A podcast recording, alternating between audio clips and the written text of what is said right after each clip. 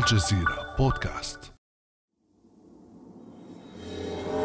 منذ الإعلان عن هزيمة تنظيم الدولة والقضاء على مشروعه السياسي نهاية 2017 أصبحت منطقة الساحل والصحراء وجهة مفضلة لفلول المنهزمين من أعضاء التنظيم. منطقة تشهد وضعا اقتصاديا وسياسيا وأمنيا هشا تستغله التنظيمات المسلحة. وفق بيانات مؤشر الإرهاب العالمي لسنة 2022 الصادر عن معهد الاقتصاد والسلام فإن 48% من الهجمات المصنفة إرهابية في العالم تحدث في إفريقيا جنوب الصحراء. فهل هناك مؤشرات تنبئ بعودة قوية لتنظيم الدولة في الساحل والصحراء؟ وما الذي يفعله المجتمع الدولي لكبح نفوذ تنظيم الدولة في المنطقة؟ والسؤال الأهم كيف تتفاعل دول المنطقة مع هذا الملف؟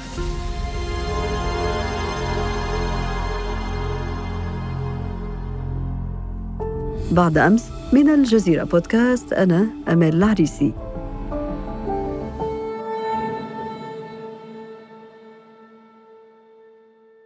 وأسعد في هذه الحلقة باستضافة الدكتور سيدي أحمد ولدمير مشرف وحدة الدراسات الإفريقية بمركز الجزيرة للدراسات. أهلا وسهلا بك دكتور سيدي أحمد. أهلا وسهلا. أختي أمال بارك الله فيكم وشكرا على الاستضافة. يا مرحبا.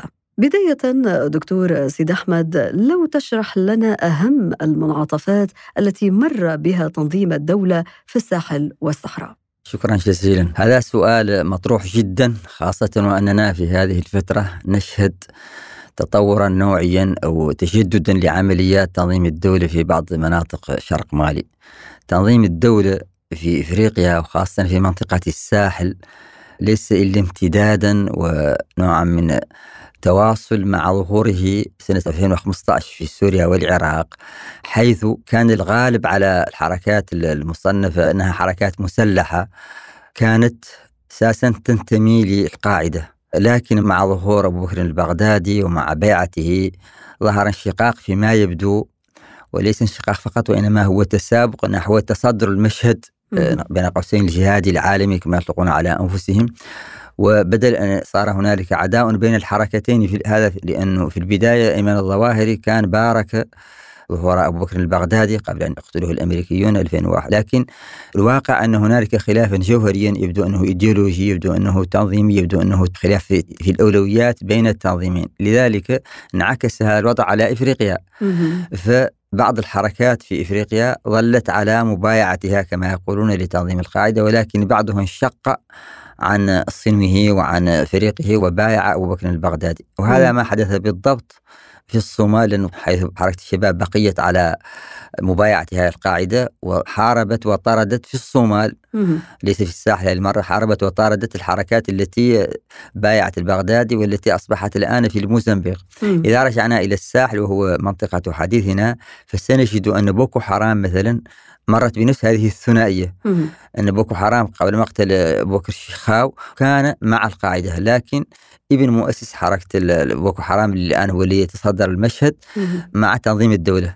نفس الشيء وقع في مالي. مالي عندنا الآن هذه الثنائية أو الساحل بشكل عام ليس مالي فقط الساحل بشكل عام عندنا جماعة كبيرة تطلق على نفسها آه، جماعة نصرة الإسلام والمسلمين بقيادة إياد أقغالي وهذه هي الأصل أصلا وهي التي مع القاعدة. لكن انشق عنها أبو الوليد الصحراوي قبل أن تقتله فرنسا 2021 والآن تصدر المشهد تصدر التنظيم بعده الحسن الحسيني القرشي والذي أساسا يشد في منطقة تعرف جغرافيا لبتاكو هي منطقة تسمى الحدود الثلاثية الحدود م. الثلاثية بين النيجر ومالي وبوركينا فاسو وهي. المجال المتسع لتنظيم الدولة أو تنظيم الدولة أو يسمون أنفسهم هنالك بتنظيم الدولة في الصحراء الكبرى م. هذا هو اسمه إذا هناك نوع من الثنائية ثنائية الولاء أو المبايعة كما تقول هذه الجماعات وقياداتها ولكن حدث تحول تاريخي بعد هزيمة تنظيم الدولة كما يسمى في العراق وفي سوريا. ويعني السؤال المطروح أين ذهب بقية المقاتلين الذين التحقوا بهذا التنظيم؟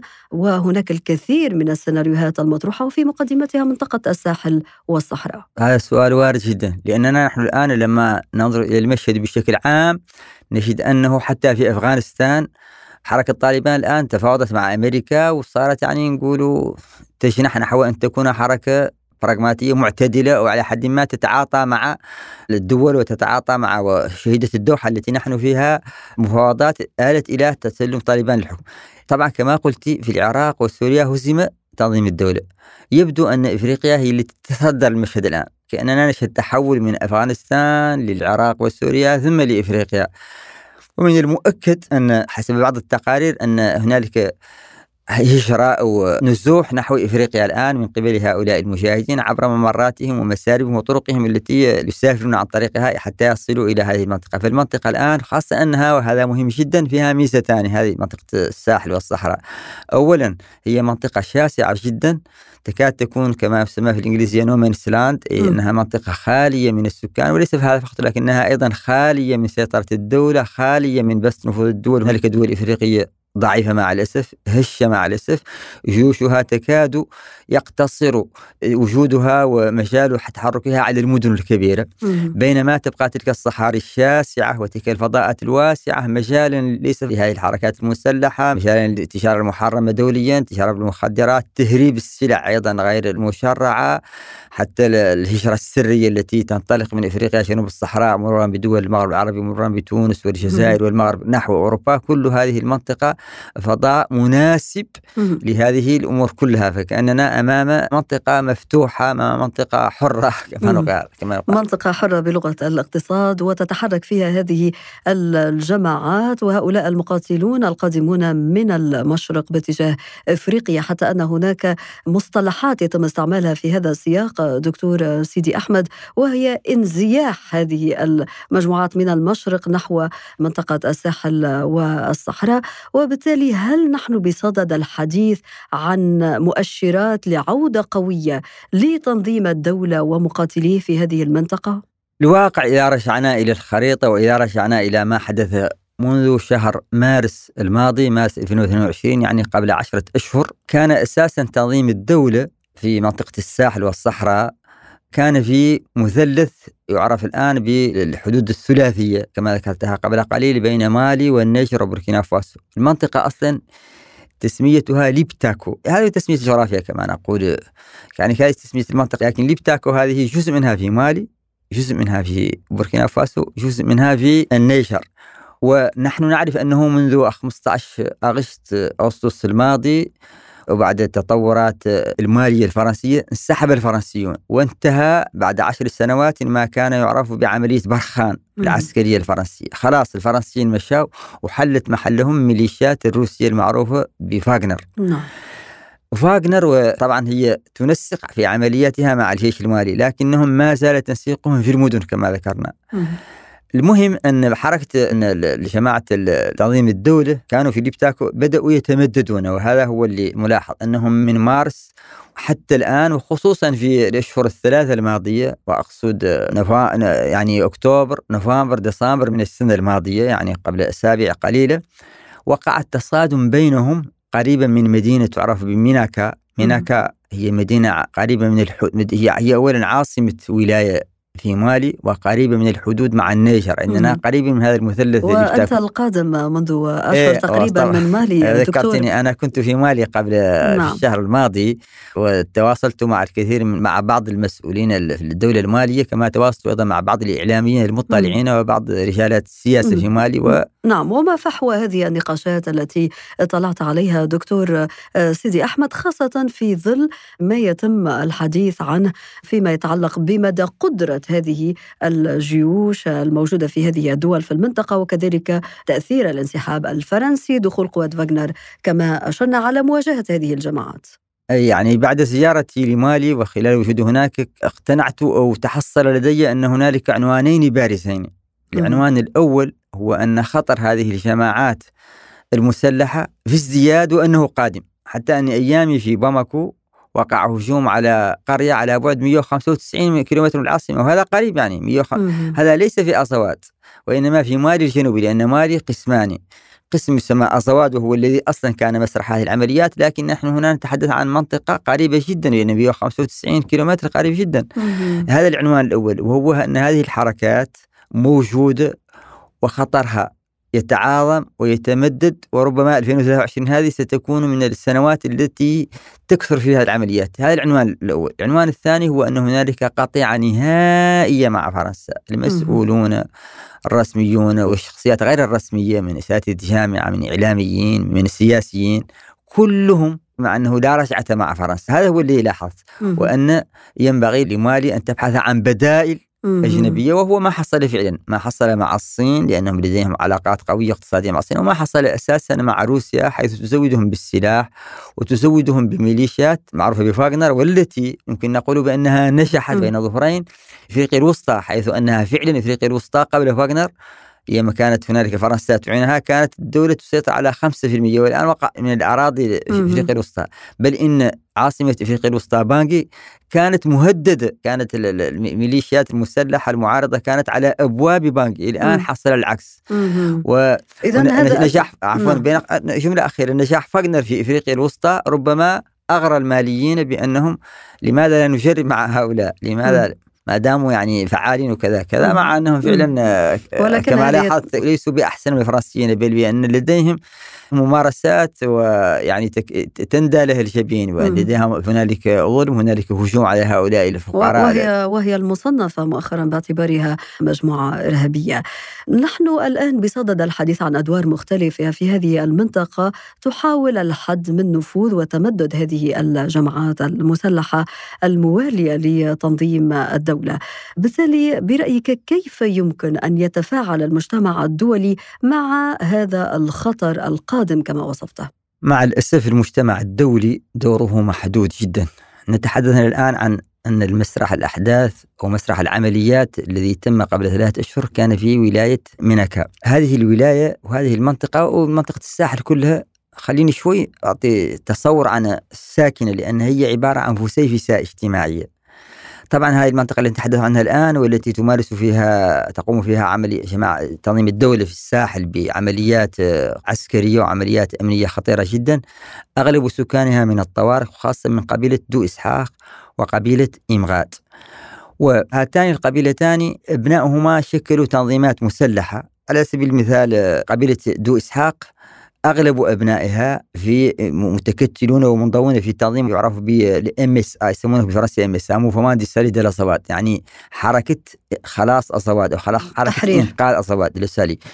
المهم أن ال MSA مصطلح عندهم الإعلامي هناك يقولوا ال MSA. ال MSA في مارس كما ذكرت قبل قليل في مارس 2023 وقعت بينها مواجهة مسلحة مع تنظيم الدولة. طبعا كان النصر لتنظيم الدولة. ومنذ ذلك الوقت وتنظيم الدولة يطارد أفراد هذا التنظيم. ليس هذا فقط ولكنه أيضا مارس مؤخرا وهو ما تحدث عنه وسائل الإعلام نوعا من الهجوم على القرى.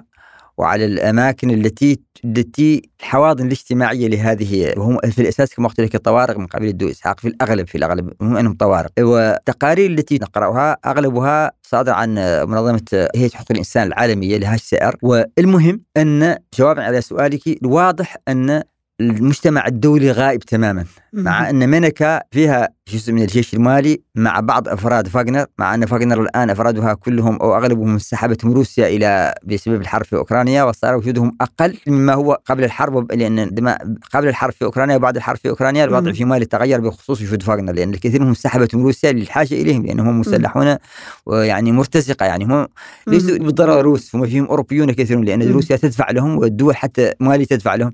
المهم يعني نفهم من كلامك دكتور سيدي أحمد أنه تنظيم الدولة في منطقة الساحل أو في هذه المناطق التي أشرت إليها ليست له حاضنة شعبية. صحيح، قبل 2015 هذا معروف عند المحللين والمتابعين المساله كانت أغلب الحواضن الاجتماعية أغلب القبائل سواء كانت من الطوارق من العرب من الافريق من قبائل افريقيا الفلان بشكل خاص وكانوا عندهم علاقة يمكن نقول عنها فيها نوع من المودة مع تنظيم الدولة ومع القاعدة، لكن 2015 تغير الوضع بدأت فيه نوع من ربما بدأ فيه نوع من التحول لم تعد العلاقة على ما هي عليه. ولذلك الآن مع هذا تقارير حقوق الإنسان وتقارير الأمم المتحدة أيضا لأننا عندنا في منك تمثيلية للأمم المتحدة للمينيرسول اللي هي المنظمه اللي هي الهيئة الأمم المتحدة المكلفة بالسلام في مالي تتحدث عندهم إحصاءات عن بعض القتلى يعني عندهم طريقة في جمع هذه المعلومات. المهم الخطير ليس هذا فقط الخطير ليس في مالي لكننا تح... الآن هذه المنطقة على الحدود مع النيجر. وبالتالي دولة النيجر أيضا كيف دولة مالي قد تكون دولة مالي ضعيفة جدا لكن دولة النيجر أيضا دولة ضعيفة. وبالتالي في المستقبل القريب أن كيف ستتصرف دولة النيجر خصوصا أن فيها أن خصوصا أن فيها الجيش الفرنسي موجود فيها ثم إننا لا شك أن الواضح أن تنظيم الدولة لا يجد عقبة أمامه. هي العقبة الوحيدة التي كانت أمامه هي هذه الحركات المسلحة المحلية اللي طبعا لها تنسيق مع الجيش المالي. المسألة اللي تحدثنا عنها لنلخص المشهد دكتور سيدي أحمد في هذه المنطقة جيوش محلية ضعيفة جماعات مسلحة محلية ضعيفة تدخل أجنبي مصالحه متضاربة ينضاف إليه الانسحاب الفرنسي من هذه المنطقة في الفترة الأخيرة. فكيف يبدو مستقبل تنظيم الدولة رغم فقدانه للحاضنه الشعبية كما ذكرنا؟ هذا سؤال وارد جدا. وهذه الحركات المسلحة من خلال من يتابعها يلاحظ أن لديها قدرة على التخفي على الظهور قدرة على التحرك في الزمان والمكان. أحيانا يظن المتابع أنها ليست موجودة ففجأة تظهر. لماذا؟ أنا أعتقد أنها تتغذى أولا هي من حيث هي لا نرى في الأفق أن هنالك وسيلة للقضاء عليها. إننا يمكن أن أقول بصراحة لأن فرنسا مثلا وهي من أقوى دول العالم فشلت قضت عشر سنوات عقد من الزمن وهذا يعني مساحة زمنية نسبيا طويلة بالنسبة لمخططات استراتيجية يقوم بها جيش مثل الجيش الفرنسي ولم تستطيع القضاء عليها بل العكس مع أن فرنسا كانت تعتمد الطريقة الأمريكية وهي استهداف الرؤوس قطع الرؤوس كما فعلت أمريكا مع بن لادن كما فعلت أمريكا مع زعيم تنظيم الدولة في اليمن كما فعلت فرنسا قتلت دروتكال وهو قائد تنظيم القاعدة وقتلت أبو الوليد الصحراوي.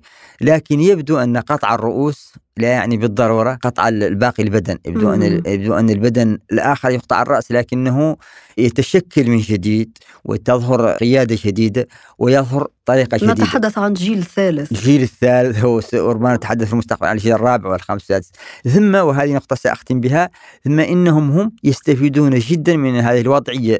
وضعية الفراغ الأمني والفراغ السياسي بحيث أن هذه المنطقة يضعون جبايات ورسوم وإتاوات على السكان المحليين يستفيدون من هذه التجارة المحرمة.